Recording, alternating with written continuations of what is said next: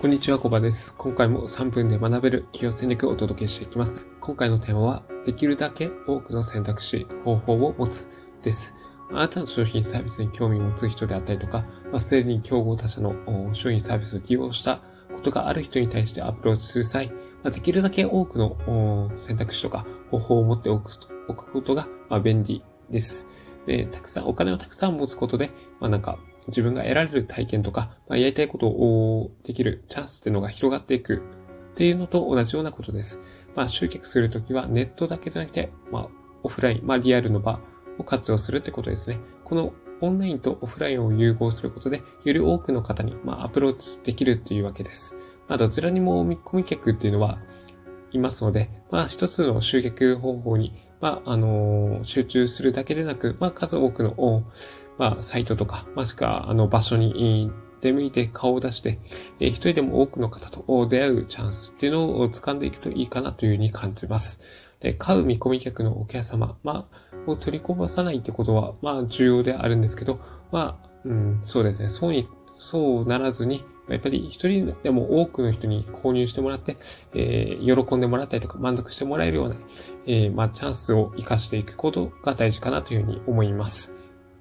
例えば、セミナーとか交流会に参加して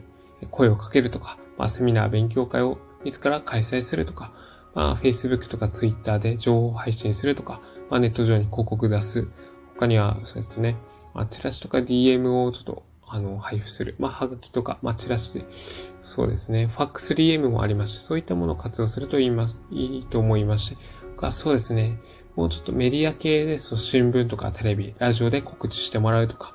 そうですね、地域の広報誌で取り上げてもらう。そしてメルマガで、えー、価値を提供する。まあ、YouTube で動画を撮ってそれを配信するとか。あの、音声配信サイトにスタンド FM ってあるんですけど、まあ、スタンド FM で、えー、あの、はい、配信するとか。そうですね。あとは紹介口コミをもらうとか。まあ、そういった感じで、まあ、いろんな、あの、アプローチ方法ってあるんです。なので、まあ、ここで取り上げた方法をまず試しにやってみるといいと思います。で、あなたの、あの、アプローチする客層がよく利用するサイトってどういったところなのかっていうのをまず見極めた上で、まあ、よく利用されるサイトがあれば、まあ、そこに集中的にやっていくのももしいいかもしれないです。例えば10代、20代の女の子が、あの、ターゲット層であるならば、TikTok とか、まあ、Instagram がいいかもしれないですし、まあ、20代、30代の男女であれば、まあ、Twitter。で、そして4、50代の男女であれば、まあ、Facebook っていうのは、まあ、いいかなと思います。で、うんまあ、どこのサイトで集中的に集客するのかは別に正しいとか間違いとかないんですけど、まあ、属性に応じて使い分けることが、まあ、いいかなと思います。で、まあ、そこで無料のサンプルとかあお渡しするといいと思います。オフラインであれば、まあ、あの、そうです文章とか音声とか動画を撮ったものを無料、もしくは定額で提供するのはいいですし、えー、まあ、オフラインであれば、あの、そうですね。まあ、実物をお渡しできるので、まあ、そういったものを提供してみるといいかなと思います。まあ、サプリメントとかそうですし、他はなんかまあ、まあ、物だけに限らず、悩み相談とか、まあ、コンサルティングすることで、えー、無形の価値を提供することもできます。まあ、この時に押さえておきたいのは、まあ、自分が得したい気持ちっていうよりも、相手が得するというところを優先してやっていきたいということです。まあ、これによって信頼関係築けまして、まあ、あの、そこで仲良くなって、あの、あなたが提供する商品とかサービスを、まあ、試しに、提案してみ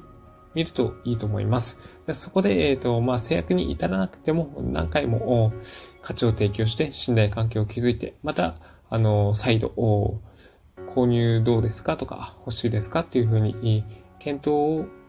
依頼してみるといいかもしれないです。そこで、えー、まあ、あの、契約するきっかけになると思いますので、ぜひ試しにやってみてください。という感じで今回のテーマをおしまいにします。今回のテーマは、できるだけ多くの選択肢、方法を持つでした。ここまでご清聴いただき、ありがとうございました。